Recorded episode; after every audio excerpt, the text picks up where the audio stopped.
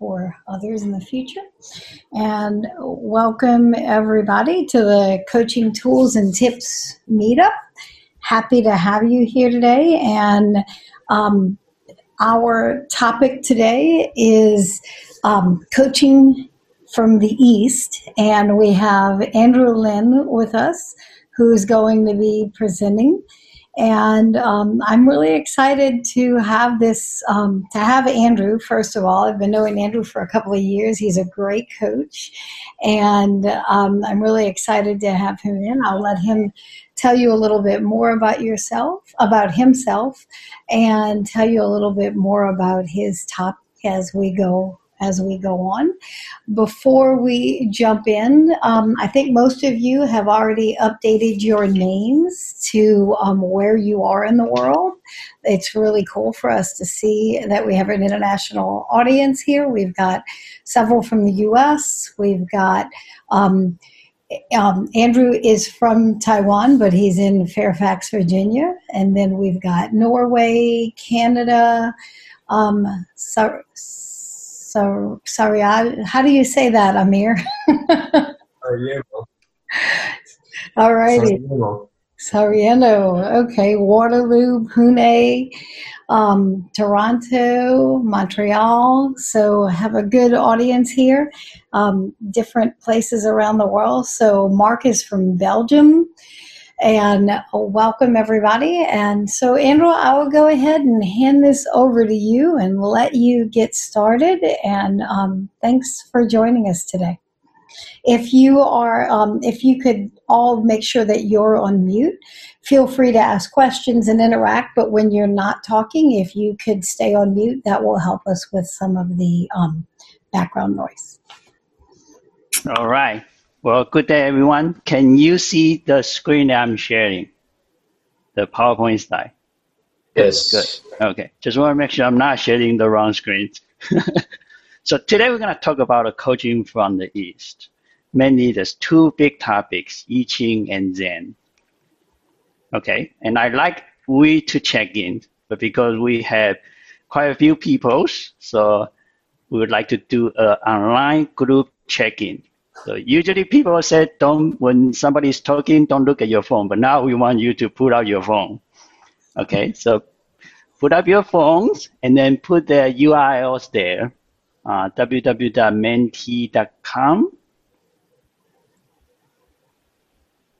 Yeah, we have several other people who are joining right now. They're looking, they were getting the password. So. Thank you, Sherry. I was able to join with that password. Okay, awesome. Awesome, thank you.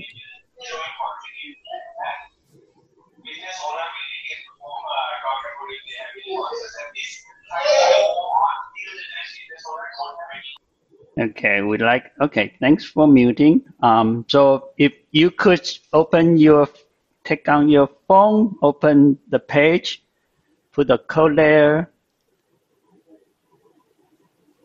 and that's check-in.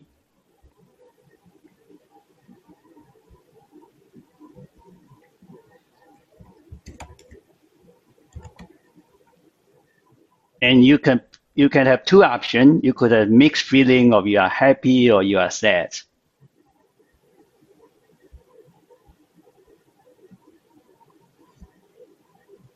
We'll give it another 30 seconds.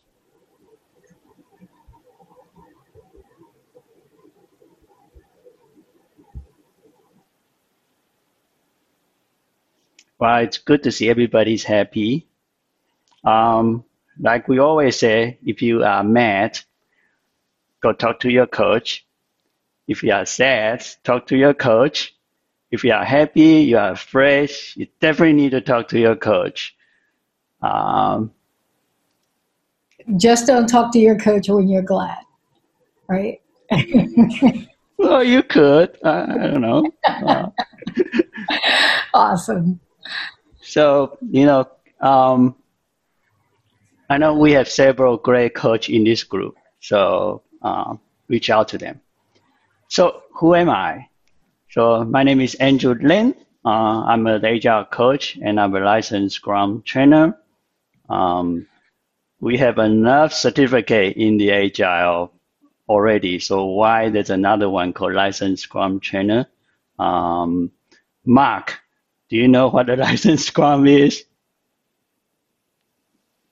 Uh, Licensed Scrum is, hi, I'm Mark.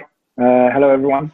Um, Licensed Scrum is uh, the only endorsed uh, certification program by Jeff Sutherland, co-founder of Scrum. And great job, Mark. Great job. okay, so yes, um, and then I've been learning coach from Cherie since 2017. It's been three plus years so far. Um, I always say that it's two things happening to my journey. Uh, it's very inspiring. One is I had the opportunity um, to actually interview Jeff Sutherland. The other is learning coach from Cherie. Uh, it's very unique experience for me.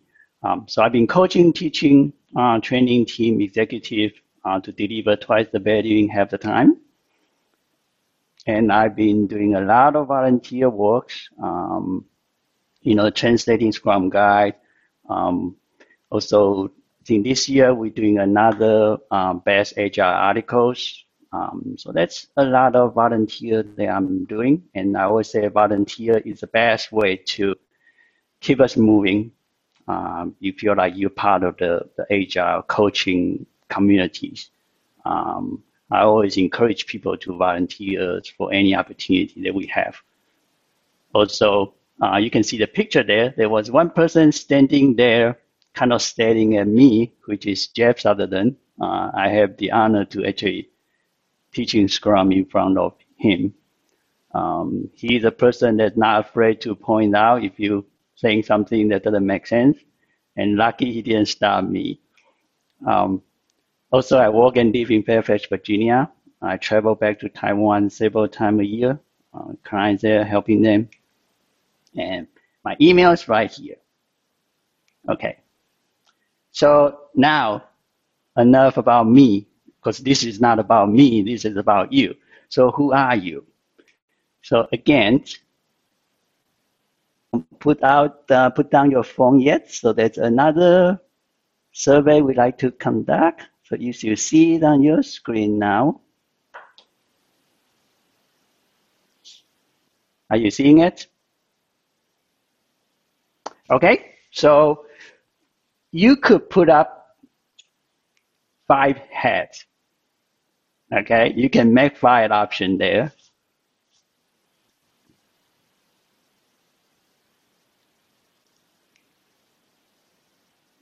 It's limited to five heads. And if you wear more than five, then you are crazy. so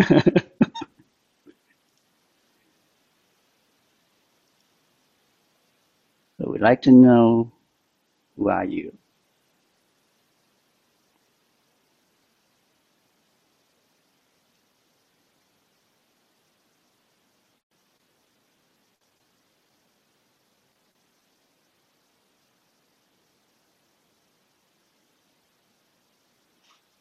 Wow. Give it another 30 seconds. If you're like me, I don't know who I am, and I'm always confused. And there's an option for you.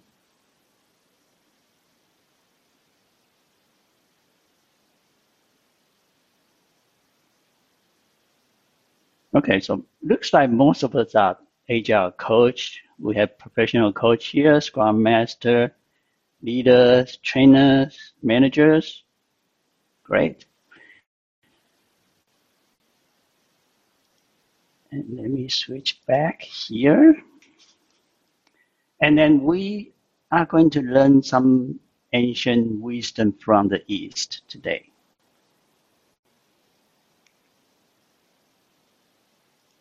Okay. Now, this talk is share the very basic knowledge that I learned about two very big concepts. One is called I Ching and one is called Zen. Um,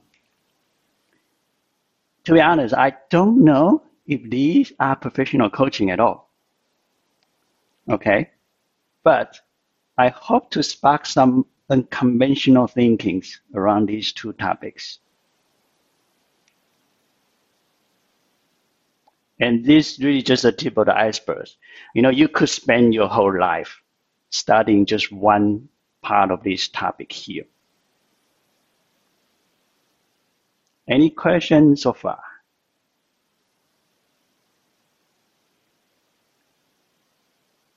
And just feel free to chat using the chat window or anything if you have any questions. Okay, so we're going to talk about I Ching first. Now, many years ago, when I was looking at the change management books,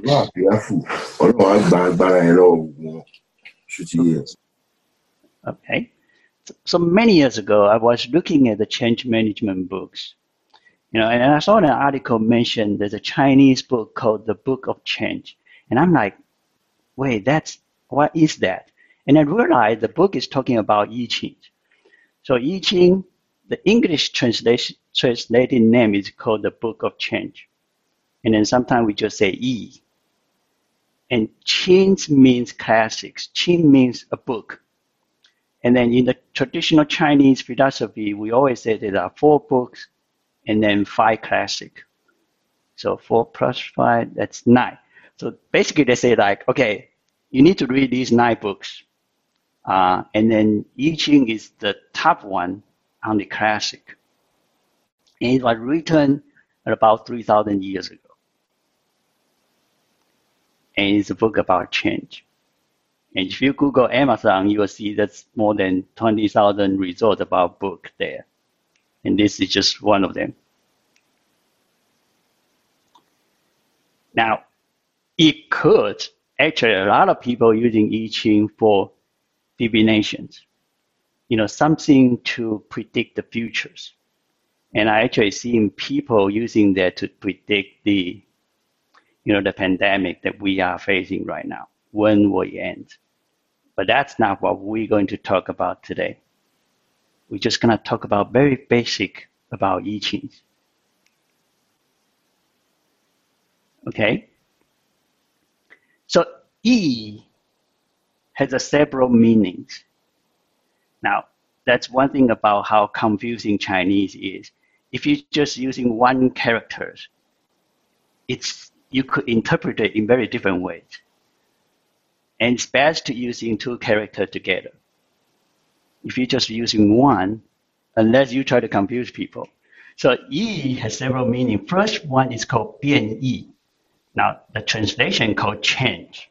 And that's why the book got this title, The Book of Change, because that's the first meaning of Yi. It means change. Now, change, we know, nothing stays the same, right? Can anyone give an example of what change is? I, I want this to be kind of like a conversation, you know, so feel free to jump in, just, just, what does change mean to you? Well, change is anything that changes the sta- status quo, right? Okay, changing the status quo. Yeah, and to me, basically, the, the change is lean as well, because in lean, uh, there is no stagnation. You're either improving or you're degrading over time. But both cases are change, for the better or for the worse. Okay, so lean, go, go ahead yeah, being resilient to every situation. Okay, so nobody like to change.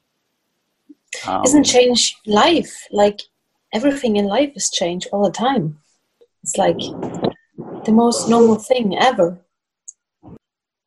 Mm, yes. Change is the only constant thing in this world change is the only constant in the world. You must know what I'm going to talk about next, because that's the next bullet point there. So, for example, change, to me, change is dispositioning a system or a subsystem from one state into another state. Good. Uh, change is upgradation something mm. sometimes by choice sometimes by force And when it is by choice, we say it's transformation. And what you, when it is like by force, is hard and difficult. Wow, we're touching um, quite many different um, points about change, and then it's improving change, uh, different state. Uh, change is only constant. Um, changing is making something different. So, go ahead, Mark. Is improving change. Ah, okay. Um, um, I had something to add here. So, if if if I may quote Mahatma Gandhi, uh, who famously said, "You must be the change you want to see in the world," uh, which is, in other words, all uh, changes are inevitable. We can also initiate personal change so that we can rise up to a challenge and become a bigger and a better person as a result. I like the last part, be a better and a better person. Good. So for example, the, the COVID-19 that we are facing right now, that is changing how we work together. Um, and then you may be a manager, you want to be a leader, you may be, you know, scrum master, you want to be an agile coach. So all these are the changing that, that we are facing every day. Wow, that's a lot of information. So yes, so somebody already mentioned this. Uh, so the E also means 不易. So the 不易 means constant. Even everything changes, there is something stays the same. Like what?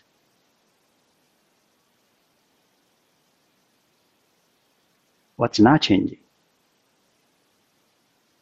That we are going to die. Yeah. Although a lot of people try to, you know, um, do something different. Yes. Yes. Adapting to different situations. Adapting different situations. Yes. The most strong species that not survive is the species that adapting that can survive.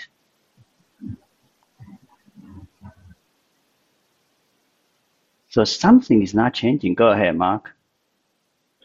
Knowledge and experience. Knowledge and experience. What do you mean by that? It will always be there. Okay, good.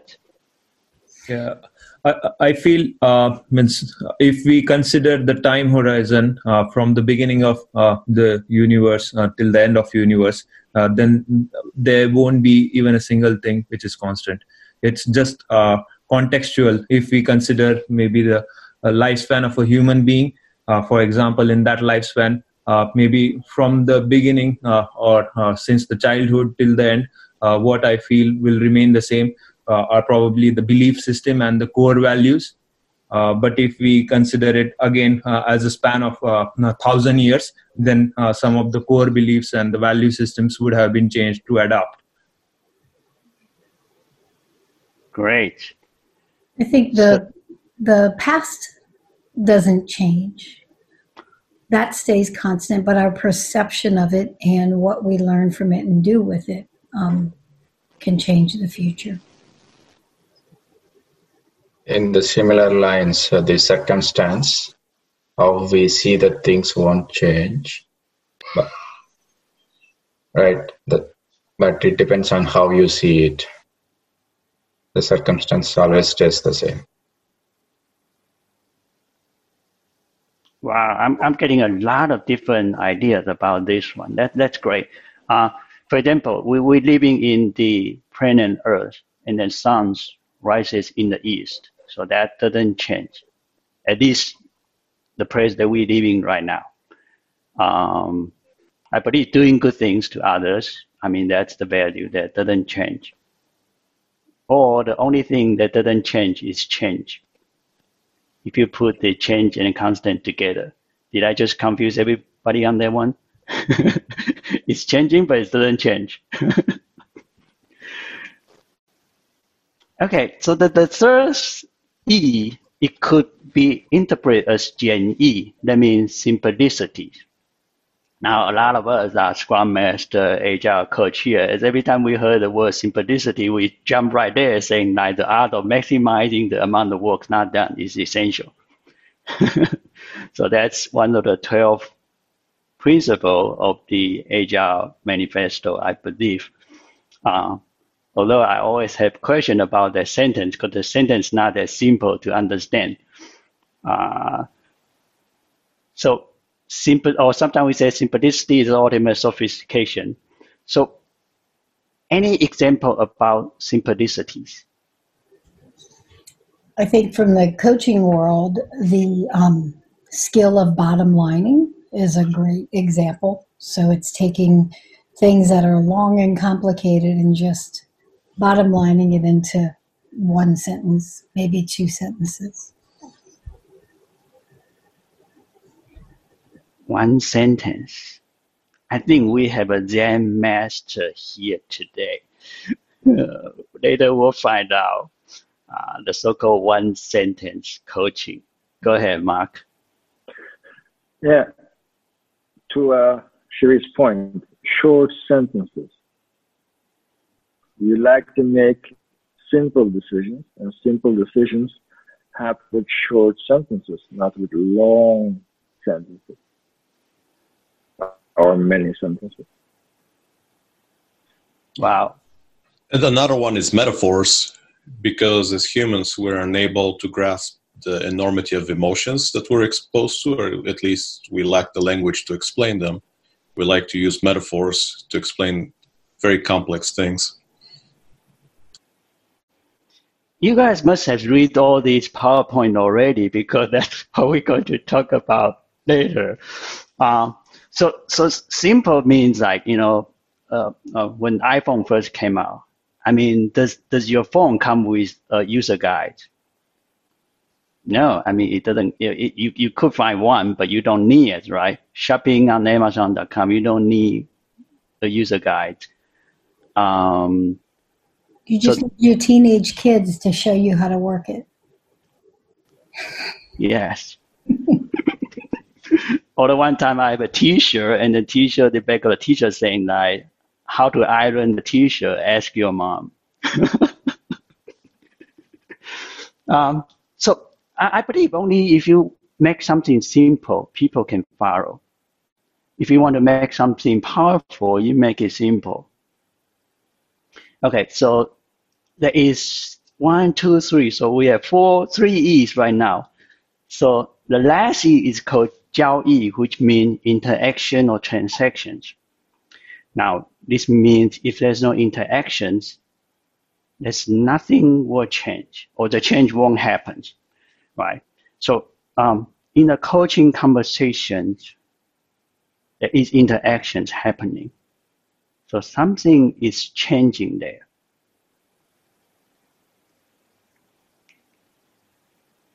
Okay. So the question will be, what does Yijing has anything to do with coaching? Um, so mainly we talk about the two uh, topics inside the four that we just talked about. One is the interaction, one is the change.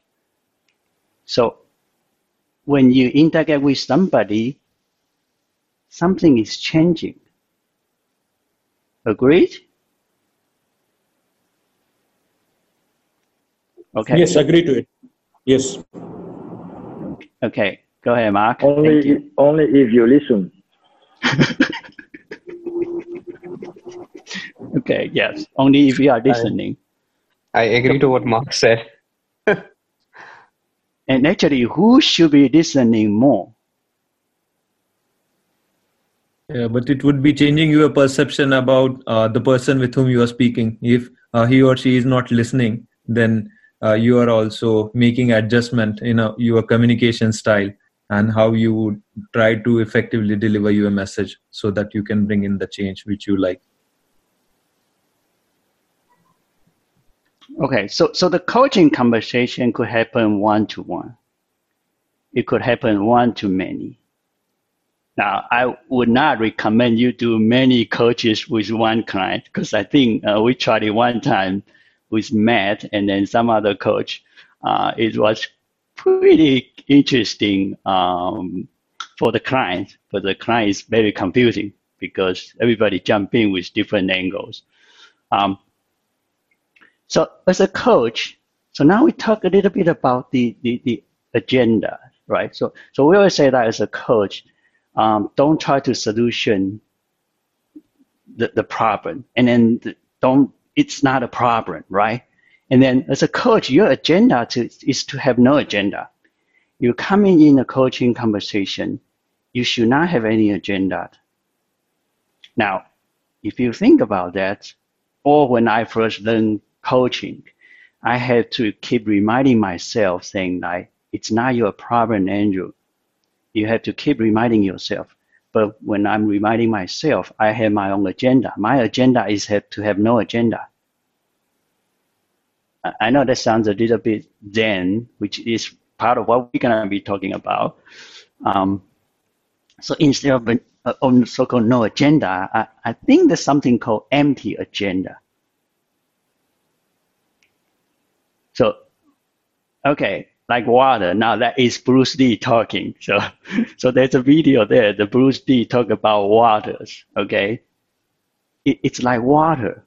Now, um, I believe Matt mentioned about metaphor. Now, Chinese love to use water as a metaphor, and there is, there is something called 上善若水,水善利,万物而不争. So the best virtue is like water. So water benefits all things but asks for nothing. Should we as a coach be like water?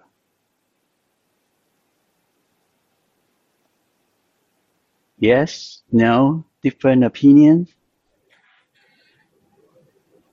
Yes, I agree. Kinda yes. Yeah. Yes, totally agree. Absolutely. Okay, so we should be like water. Um, okay, okay, that, that sentence is from Tao, which is another big topic that we can explore uh, next time.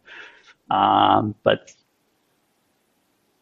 so coach and coachees. Now we're talking about the two persons in the conversation. So who is the host and who is the guest?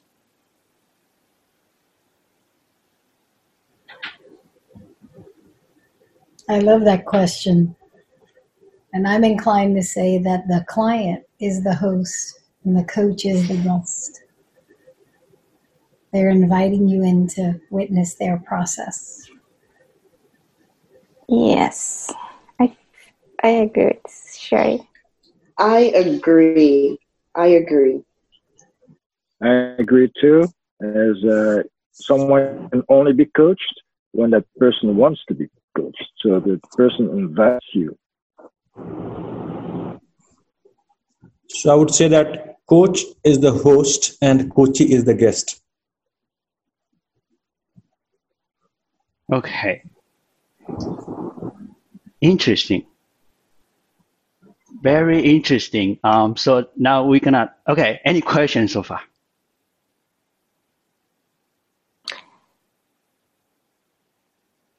In the conversation, Andrew, it could be um, either way or vice versa. Initially, um, coachee is the host, and later it could be changed.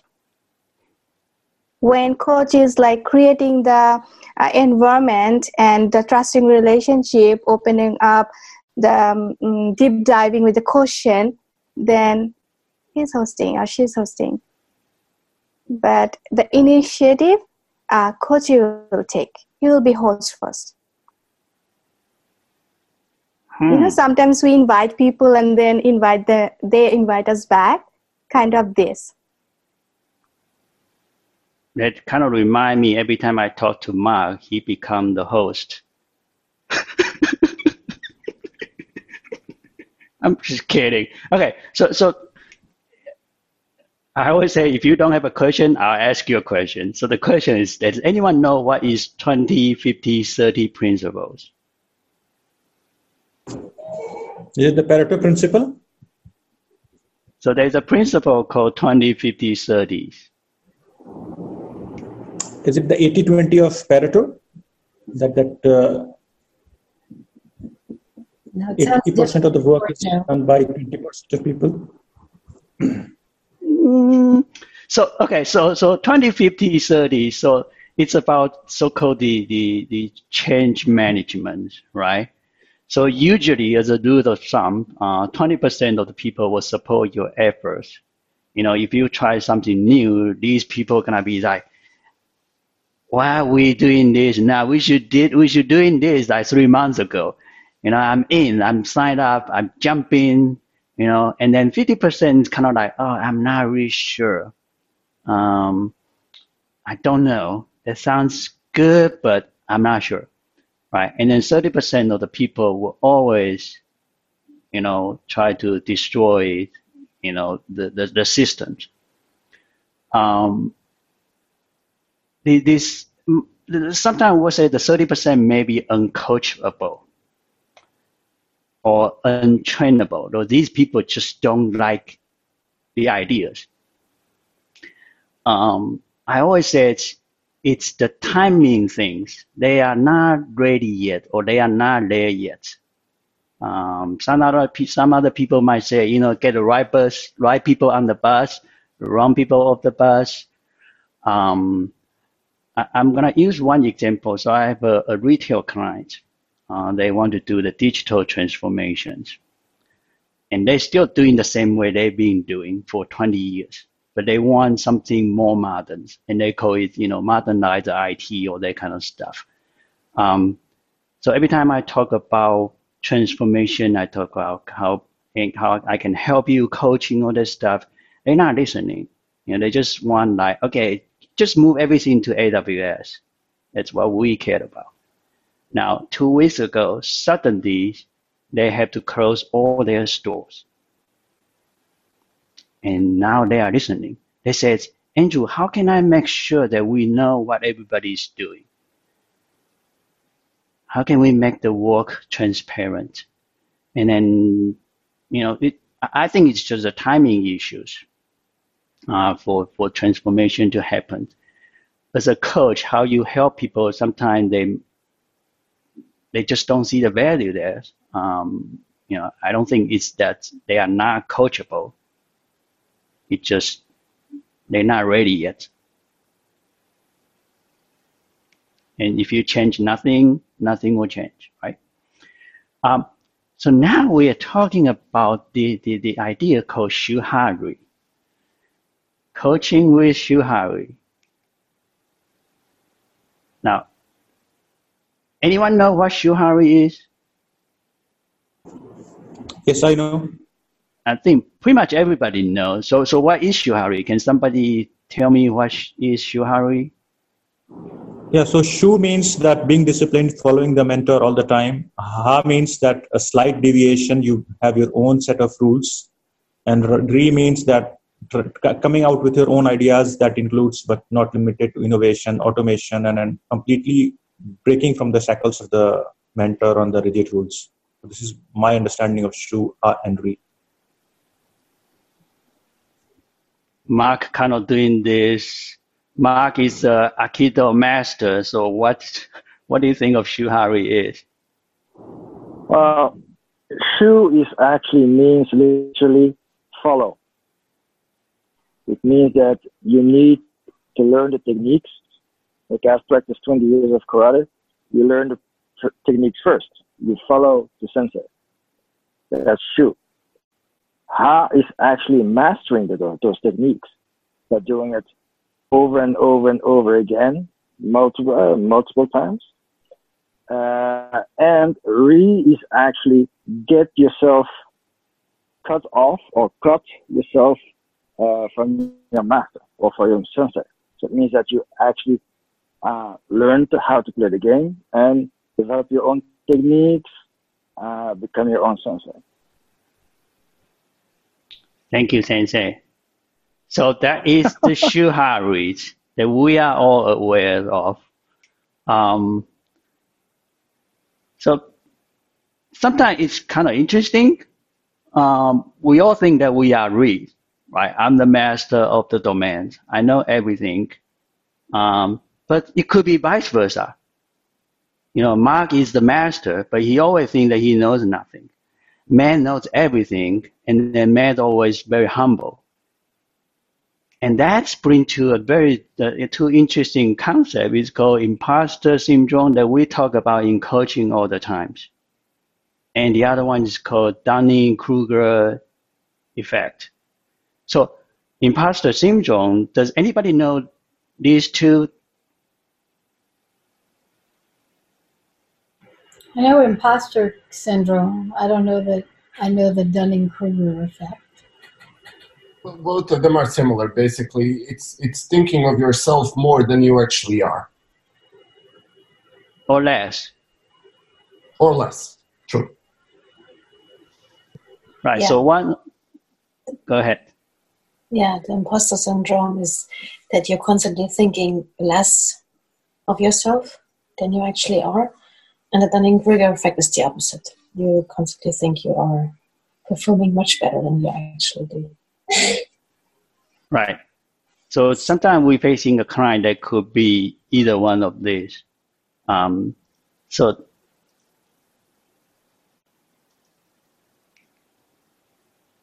okay, hold on one second. Okay, now let's do another one. Now open your phone. You should see another survey on the screen. I'd like to know that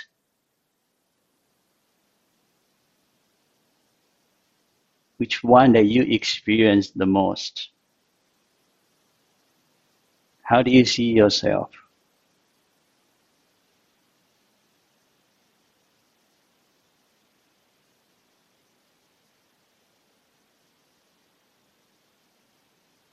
We'll give it another 10 seconds.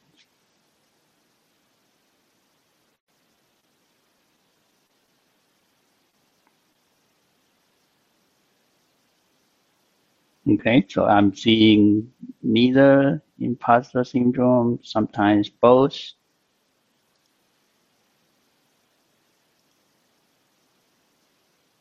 Do you experience this before? And how does that make you feel? Anybody want to share something here? Yes.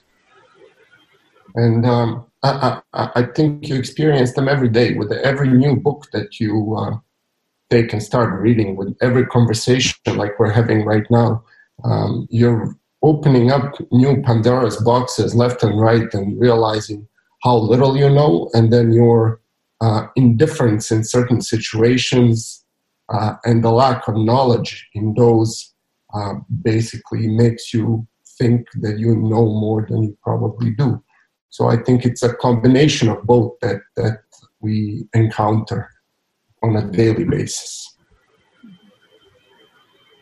Also, the other experience from my end, right? When we are coaching or working with the tough people, the 30% of people, sometimes I used to think, what is that I am lagging?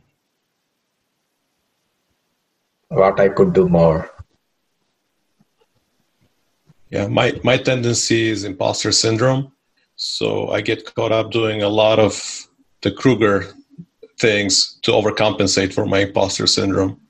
So a lot of my coaching sessions end up being taming and understanding better my my uh, imposter syndrome. But it's actually a positive thing because it helps me actually always be in the student seat. So helping me understand that has been a really good thing. Yeah, even with all the experience that I have, I anytime I start working with a new client, whether it's a coaching, like an individual client or an organization, I always feel like, oh no, am I going to be able to do this? I'm not sure if I, you know, maybe I'm not good enough. I'm going to get in there and I'm going to find out I have no idea what to do. And, but I'm used to it. Um, because every time I start, then it's like, oh yeah, this is just like the last one. It's all the same. Um, so it doesn't matter how experienced you are. And I think the more experience you have and the more expertise um, people think you have, the more you tend to go to imposter syndrome because it's like, yeah, they're going to all find out I'm a fraud. I don't really know all the stuff they think I know. Go ahead, Mark. Well, in my 20 years being a salesperson, it depends who I'm talking to. Sometimes you talk to people who need a lot of information, and sometimes you have people that really are more into uh, emotional connections. So, kind of depends who I'm talking to. Okay, good. Um, so we talked a little bit about Shuhari, but that's not what the focus is. And the focus is Mushinzu. So we're going to talk about something called Mushinzu. Okay? Um, in coaching, I think it's Mushinzu. The Mushinzu translate into the Mu means no. Uh, Hin means guest. Shu means host. So the direct translation that means no guest, no host. Okay, so that's what that means. No guest, no host. So wait, wait, wait. This, this, that sounds like okay. Hold on. I think we got something really wrong 20 years ago when we introduced um, Shuhari into Agile, because Shuhari is hierarchy. I, am Reed. I'm the master. You are Shu. There is some kind of hierarchy in Shuhari. Yes or no? I don't know. But we should actually talking about Mushinzu there because Mushinzu means there's no hierarchy.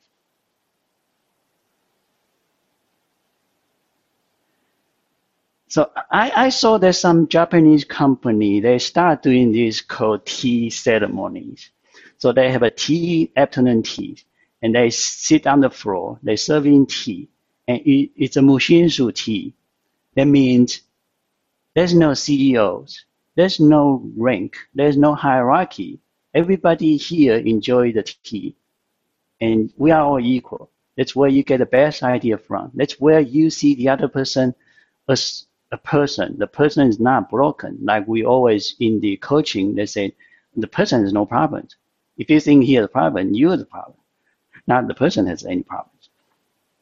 So it's, it's, it sounds like we should be doing Mushinzu. So no coaches, no coach, no hierarchies.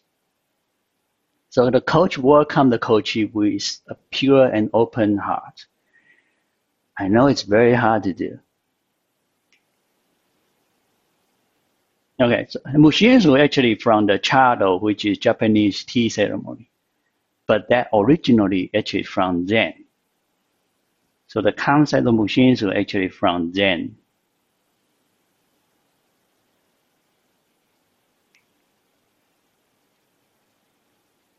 We kind of already talked a little bit about this. Should there be a host or guest in a coaching conversation? You know, I'm, I'm getting a lot of great ideas about this one. Um, some saying, you know, the, the coach should be the guest. But the Mushinzu said there's no guest, there's no host. I don't know. So now, because the machines Mushinzu actually coming from Zen, so we're gonna talk a little bit about Zen. We already kind of talked about the I Ching, which is very, very basic. Um, but now we're gonna talk about Zen. Zen is actually from India. Zen is from India, from the Buddhism. And then let's go to China, and then from China to Japan, and now the whole world understand that what Zen is all about. Or we don't understand, but we think we understand. I don't know. Um, the, the Zen is from this person. Does anyone know the first Zen master in China?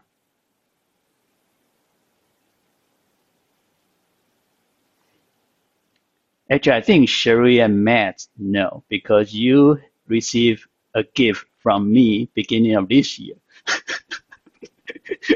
so it, the Zen is from this person, which is uh, Puti Dharma.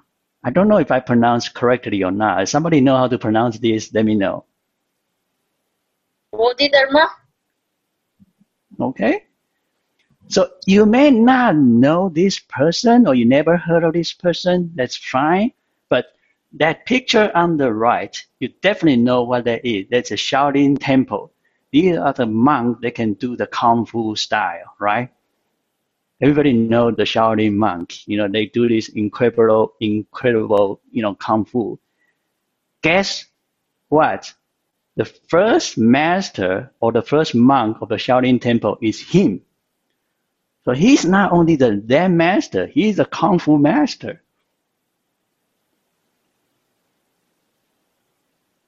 And they believe the best Kung Fu, you have to practice both. You know, actually, Bruce Lee has a major in psychology when he was in college. I just find it fascinating. Like, you know, it, it's okay. So the coaching conversation versus Zen conversations. Now, about three or four years ago, I was lucky enough to be in a, a coaching mentoring group with Matt, and then our mentor is Michael Dilamada. And he introduced us to the coaching. And I was listening. I said, wait, Michael, that is Zen. And, and then, and then the more I dig into it, there is some kind of relationship there. Um, so can anyone tell me what a coaching conversation looks like?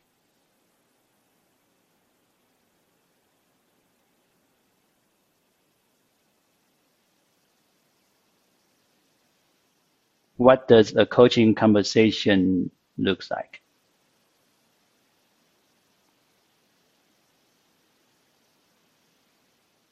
The coach asks the right questions and uh, most of the time listens to the client.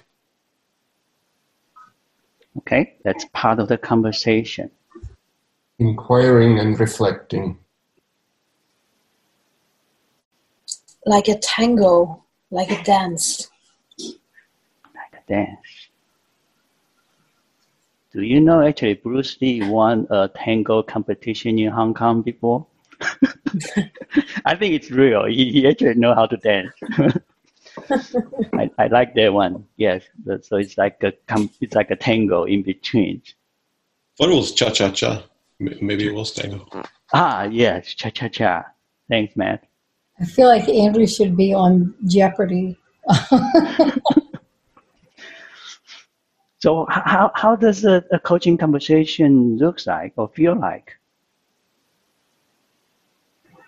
To me, it's partnership partnerships. What do you mean by that, Cherie? That there's that we're we're equals. There's not one above the other, and we flow together. So we um, make decisions about where we go together.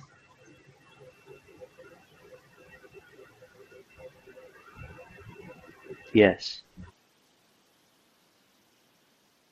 So now I'm going to introduce what the Zen conversation looks like.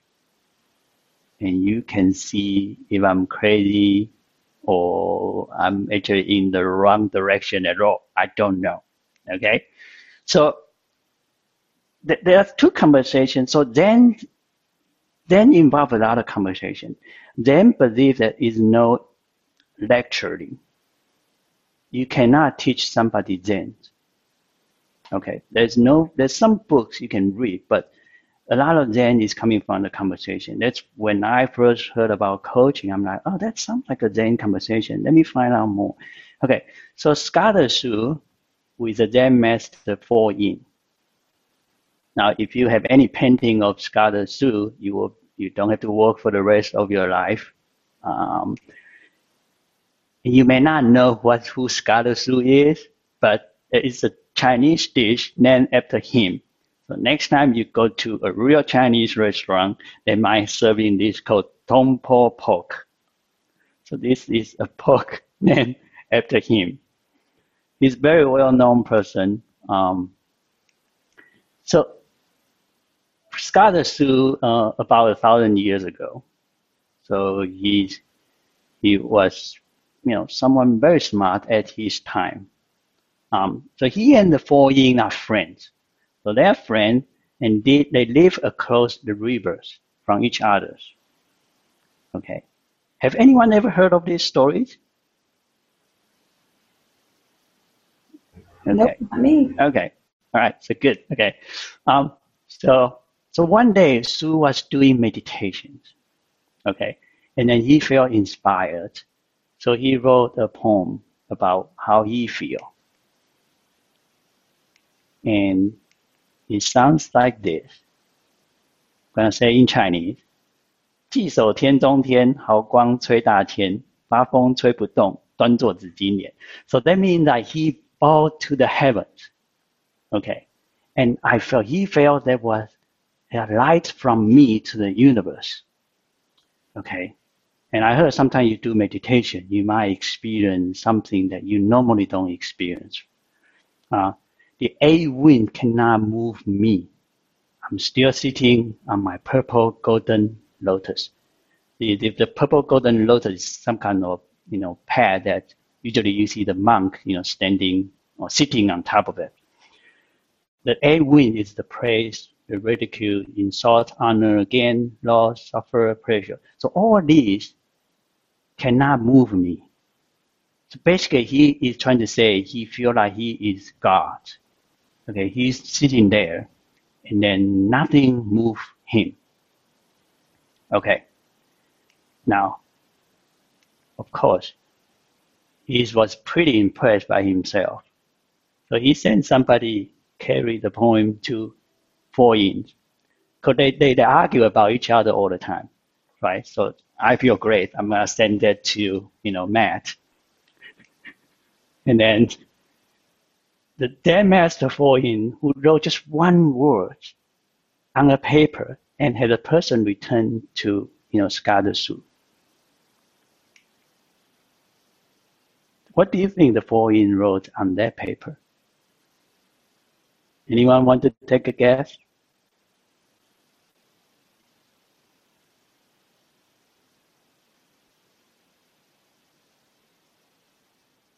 I guess my, my first question is it one word in Chinese, which could be 15 words in English? it's, it's, it's, actually, it's actually also one word in English or two uh, words. Yeah. Why? Why? Hmm. Anyone want to take a guess? Like you are the master, you are the Zen master. What are you gonna say to that person? Or you are a coach. Good. Good. Happy for you. Happy for you. Wow. No, it's about connection. It's something with love. It's something about love. Huh something about love.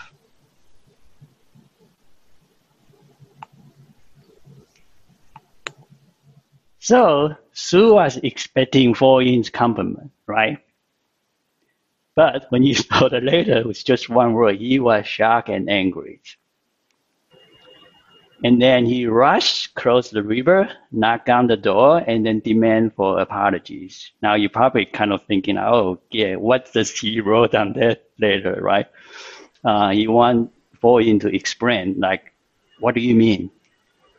Well, maybe he wrote lie because I'm wondering. I mean, if he got shocked and angry, that's the opposite of what he actually said in his poem that he couldn't be moved by that.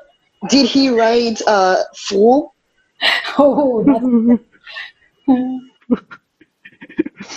so so uh, Scottish Zeus rush, go across the river, knock on the door, saying, "You better come out here and tell me what does that mean." The boy did not answer the door. Instead, he put another point on the door. Okay, so he said.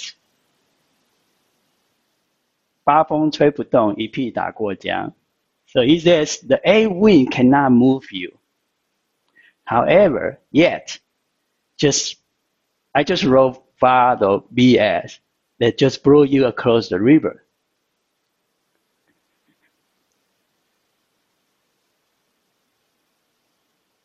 So Scottish Su is so proud of himself, saying like, I'm the master, And then Foyin says bullshit.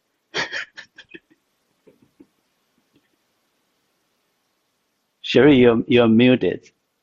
Oh, okay, sorry.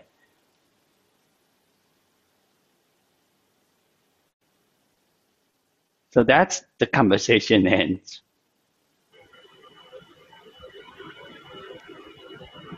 Any questions? Yeah, what was the word he wrote on the paper? Oh, he says uh, fart. Oh, Oh, he, he wrote both. He wrote BS. What did he What did he write? He, he wrote BS on the paper. So basically, he called him a liar or a fool, a lying fool. Right. you you're full of it. Well, that's what the Zen master is saying. You're full of it. Uh, you're not even there. Any question? I have a question about your explanation of Shuhari being a hierarchy. Um, it might, you know, in what context would you say it's a hierarchy? Because as a coach, it's um, I have used it a lot, especially when I'm trying to explain, um, or should I say, help people in their, you know, agile journey. Okay, so and um, in terms of all uh, maturity, so uh, I'm a little bit confused when you then say hierarchy because I, I don't see it as hierarchy between people. I see it as a way of working or helping people go through their journey. So Shu, you know, at the beginning, Re, um, um, Ha, sort of intermediate, and Re when you are then getting to that mastery level. Do you see what I mean? Yes, clear.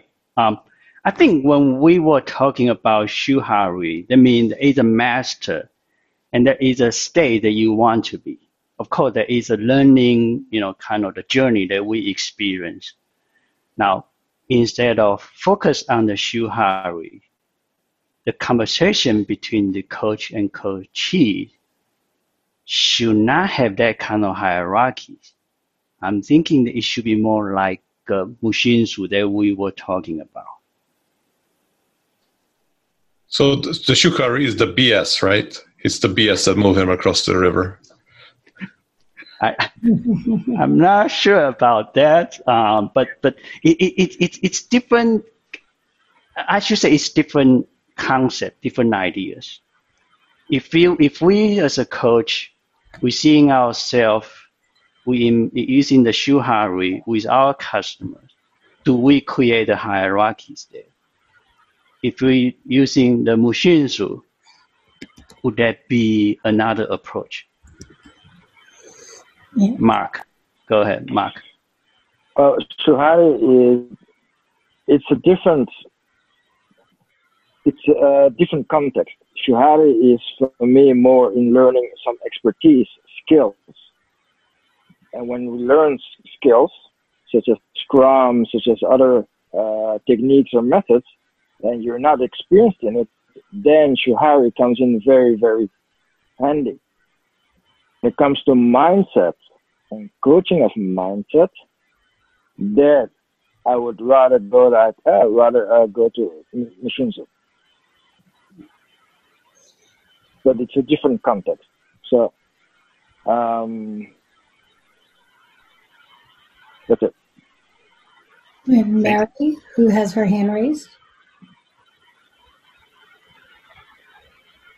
Mary, did you have a um, question or comment? I already I, I spoke just now about the Shuhari. I spoke already. Yeah, thank you. Great.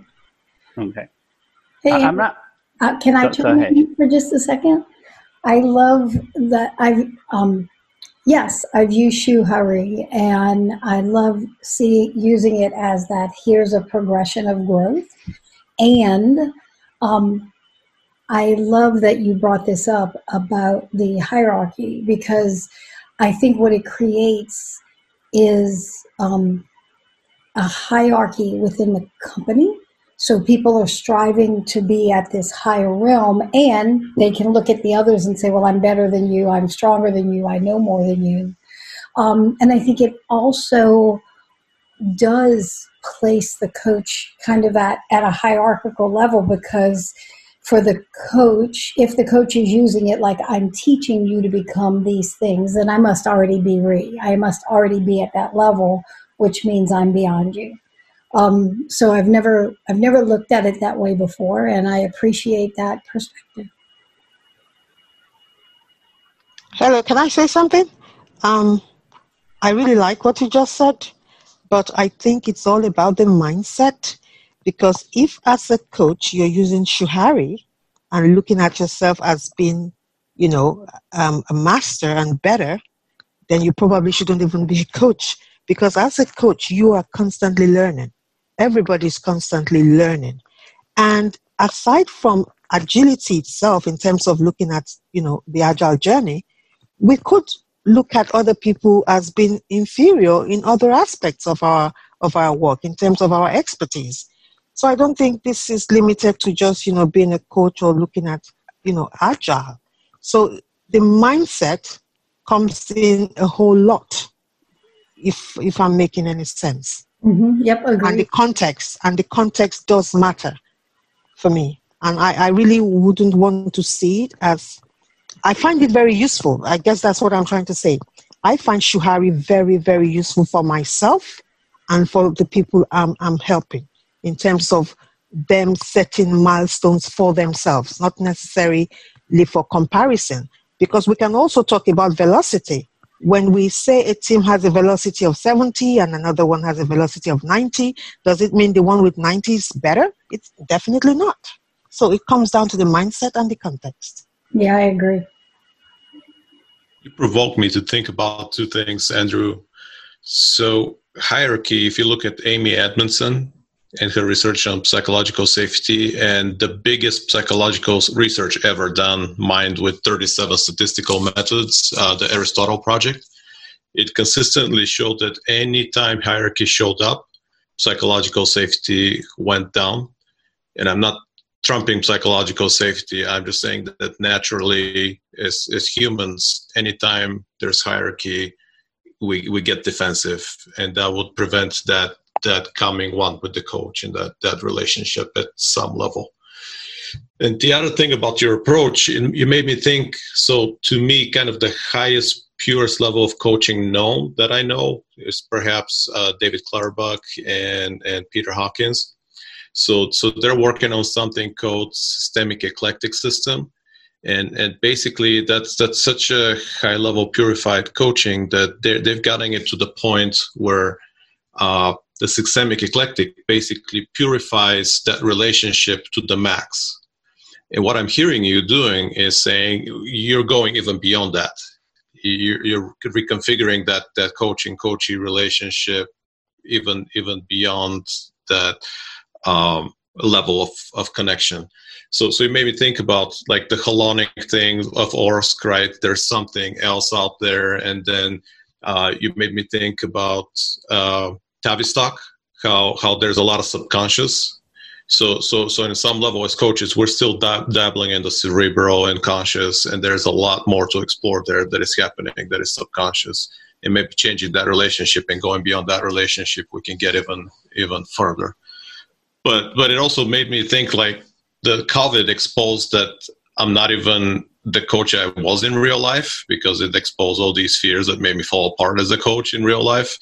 So I'm thinking like, well, I'm so far from the Clutterbucks and David, and and Andrew is going way above that.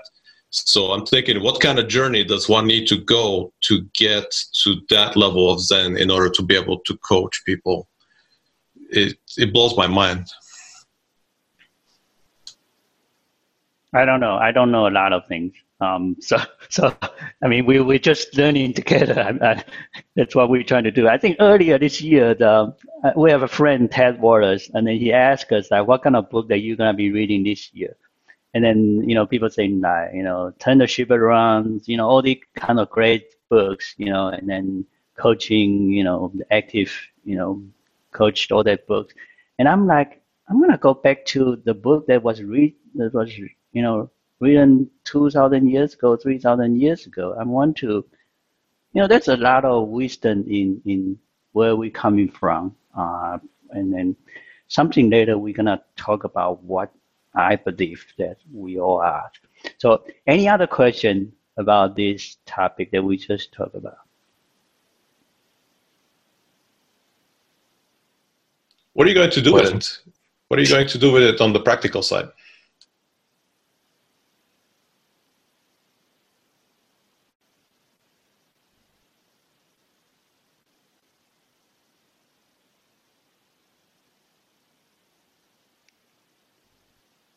Okay, so if there's no question, I will ask the question. Has anybody heard of the something called seven percent, thirty-eight percent, fifty-five percent rule? Okay, so this is okay. First, I need to clarify all these rules, principles. These are just you know maybe like you know in, in the modern IT that we call it you know big data.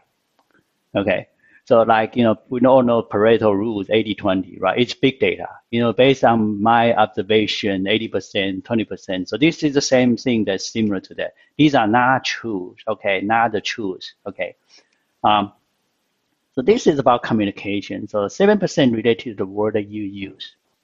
Uh, 38 related to the tone of voice, and 55 related to the body language.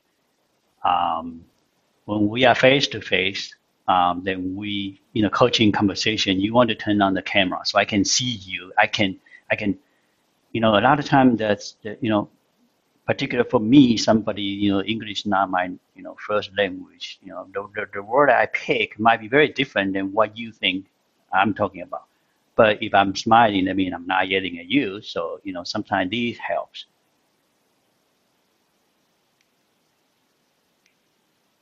Okay so so the Zen conversation is that if somebody can inspire me with just one sentence, would that be considered a coaching conversation? Like we just saw the examples, right? The Zen master just say one thing. Now, I'm pretty sure if I need a coaching session, I always need coaching session. If I ask Sharif for one right now, and I'm gonna say that, oh, you know, I should, I need to finish my ACC. I need to finish my uh, CTC application. You know, I'm just so busy, all that. And guess what she's gonna tell me? BS.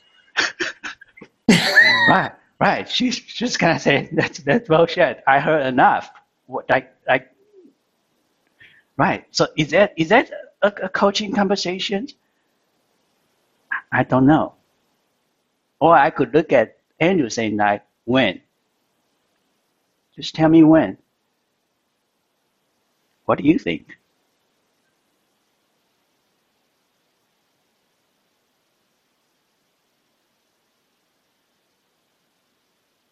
Well, if it's internally, psychologically going to inspire you to change, I would say yes. Maybe you don't need to spend 20 or 30 minutes um, talking to someone. I think uh, Amir is kind of breaking up there, but I think I got what. So I think earlier uh, Amir saying about lean. So this is very lean. This is like I don't need 60 minutes. I don't need 20 minutes. I don't know. I think my This real is- question would be what do you really want? Yeah. Andrew, this looks like inspiration. You know, if I could inspire you, uh, not inspiration, but influencing, it's I'm adding something from the outside that, that is going to have some kind of cause and effect. While, while as a coach, I'm looking for what's inside of you. So while it might be super effective to me, it still sounds like influencing. You're bringing your own brilliance, right? And you're letting your own brilliance reflect on the coaching. With coaching, if I'm uh, if they're coachable and I'm coachable, right? The two coachabilities, I'm I'm going inside, and however much brilliance is inside that person, I'm going to co-create to find it. What if I say you can do it? Will that inspire the person in just one sentence?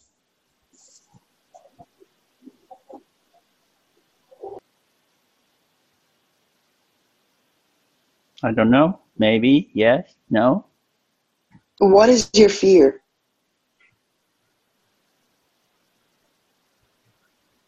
Yeah, I think it depends on cognitive bias. Sometimes, no, you can't do it is going to inspire somebody.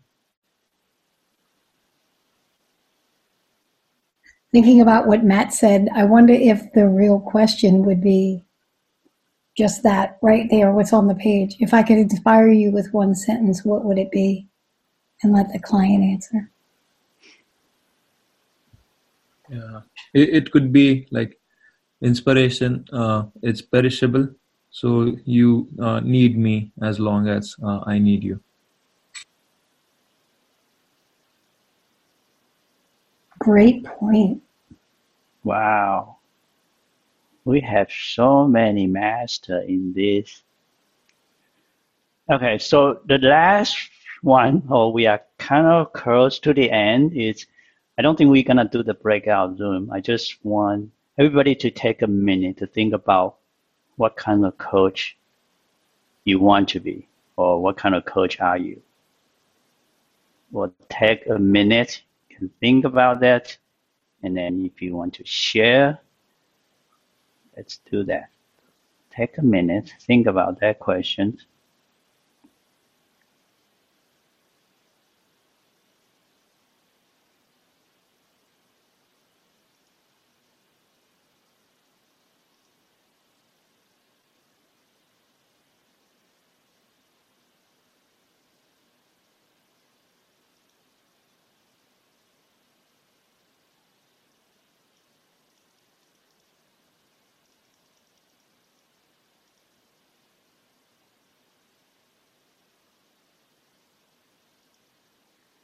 We'll give it another 20 seconds.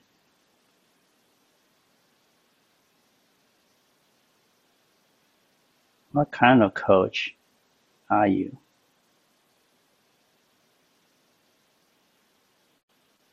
Okay. One time I was thinking to have a meetup group with people just be in the meetup group, but no talking and just write your CTC applications.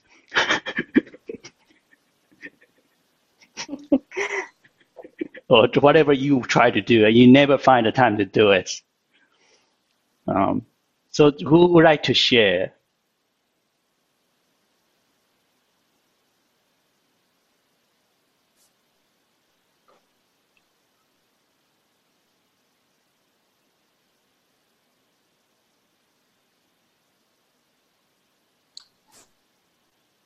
So, Andrew, the moment I say what kind of coach I am or like what kind of coach I want to be, if I delve too big into it, it'll become like a limited belief. So, in a way, I like the exercise of asking myself that, but I don't like putting it out there because it becomes like a label. It becomes like a limited belief, and I, I put that box and I put myself in that box. So, I want to be outside that box, whatever that box is. Wow, that's very deep. So my answer is I don't know. Um, I don't think I have enough insight yet at this point in time in my career to be able to make that prediction. For me, I'd like to be a better coach tomorrow. I like that. I I am a coach that is improving currently, and I would like to be a coach that continues to improve. Yeah, I, w- I would actually agree with everything that's just been said. And um, the other thing I would like to add as well that um, I'm a coach that can adjust um, to the situation.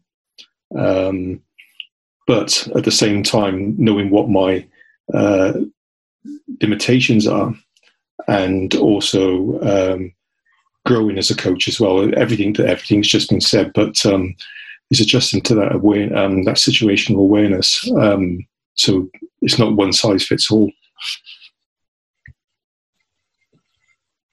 Go ahead, Mark. I don't want to be a coach. But if anyone comes up to me for help, I will try to help them as good as I can. Okay. Uh, so, uh, if I can go ahead next. Yes. Yeah, so uh, as Christine pointed out, I would like to be a better coach with an eye, an eye on continuous improvement.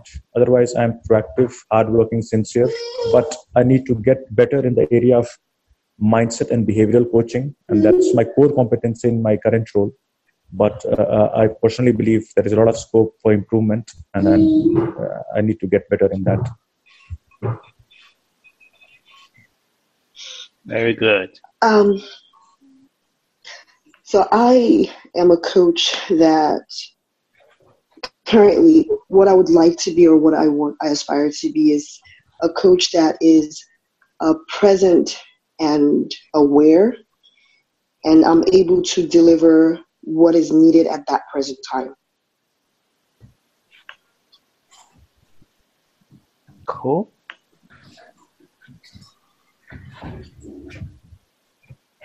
I think we are all great coach because we really enjoy the silence.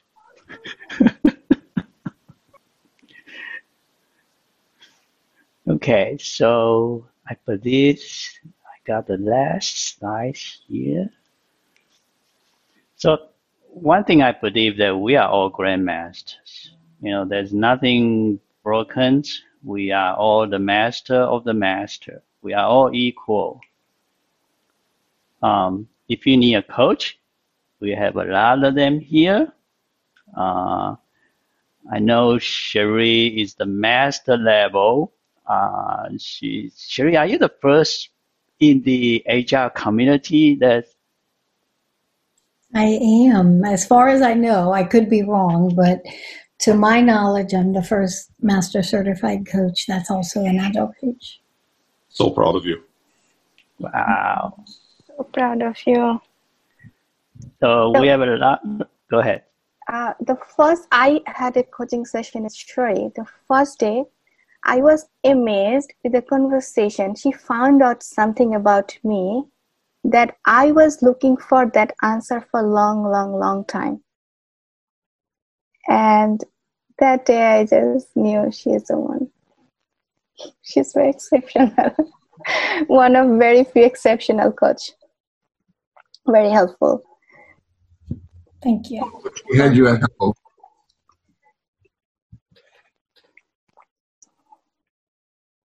Awesome. Thanks, Mark.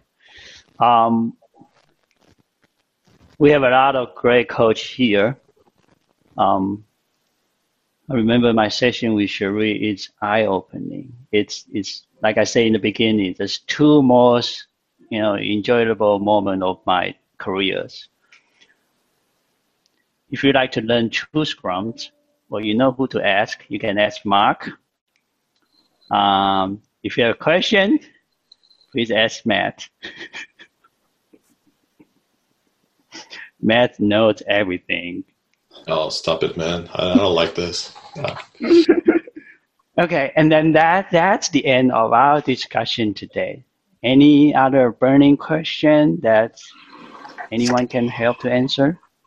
Um, I just have a question for Sherry. Now that you've gone ahead and gotten your MCC, which by the way is pretty awesome, um, what's next on your agenda to, you know, because you get back to the Agile community so much, what's the next thing on your plate? Yeah, I'm actually um, in the field of coaching. Um, there's um, there's mentoring, which is helping coaches get better at um, getting more competent at their coaching skills, which is a big part of what I do already. I do training and mentoring of coaches um, in the agile space to bring professional coaching into their world. And in coaching, there's also a separate discipline that's called supervision. And supervision isn't like you're my supervisor, you're my boss, you're over me. Supervision is a discipline that's well known in Europe, so in the European countries. So I'm sure many of you are aware of this, but in the U.S., not so well known. And basically, when you enter into a, a, a, relationship with a supervisor, it's like entering into a relationship with a coach. And in essence, they're coaching you on your coaching relationship with your clients. So it helps you to take a deeper look at how you're interacting with your clients and the impact that you're having on them and the impact that they are having on you. So it's really looking deep into who you are as a coach and um, helping you to become a better coach and to not influence um, based on your own emotional states and things like that. And um, the reason I'm doing this is because um, I think this discipline is needed in the agile coaching space. So even if agile coaches are not professional coaches, I think that what I've witnessed is um, agile coaches, whether they're functioning like a professional coach or like a consultant, can have a big impact on the client and on the client's um, way of thinking. And um, sometimes that can be really harmful. Um, I've experienced way more, a lot more harmful than I would like to. To see.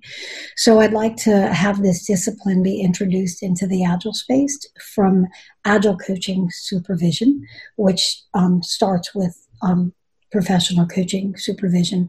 So um, yeah, that's what I'm working on now. So I'm hoping that by next year um, that we'll be able to um, bring that discipline more public in the agile space. And um, so this year, for the rest of this year, I'll be focusing on doing individual supervision of professional coaches and agile coaches.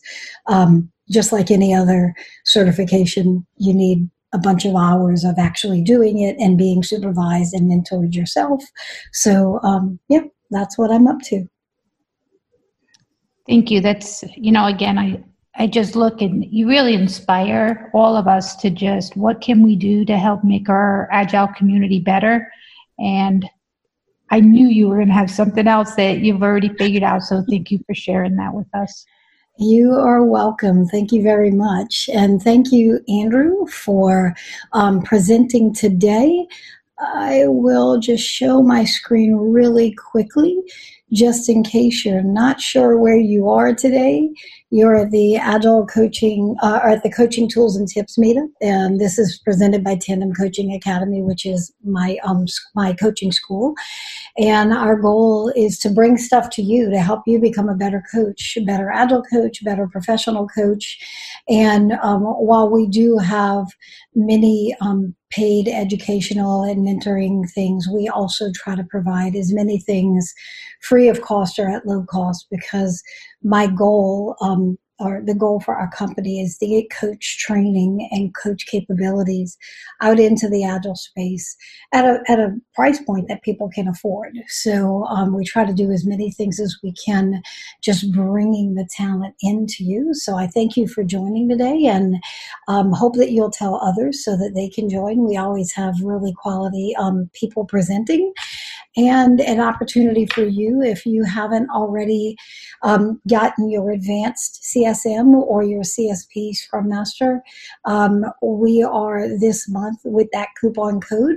Um, you can get take 25% off of registration, and that course is self-paced. So you get in and you learn on on doing your own time. So you learn, go practice with your teams, come submit um, write ups of what you've done. And then, so it's self paced, you know, um, you can take as much time or as little time as you need. And we meet weekly in live mentoring sessions. So you bring your own stuff in and we talk through it with the group that's there. And it's been really fun learning with people from all over the world. So if you still are in need of doing that, you are welcome to use that discount code and um, get it even um, less expensive over the next month. So, thank you for joining us for our session today. This is recorded and we will be posting it on the website. It usually takes a few weeks to cycle, so it may be a couple of weeks, but it can be found at that same link, Tandem Coaching. Just look under um, co- um, tandemcoaching.academy, look under resources, and you'll find this recording soon, but you'll also find the recordings of previous meetups out there.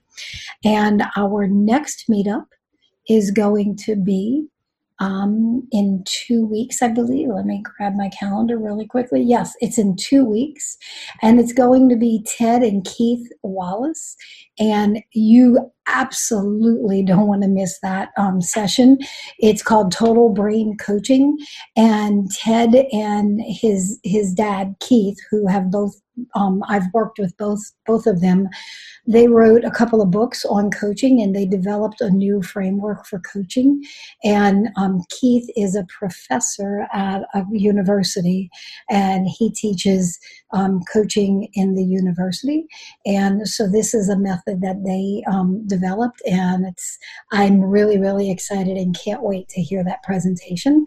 So I want to invite you to join, um, and we I'm glad to have you here this week and hope to see you next time. Where was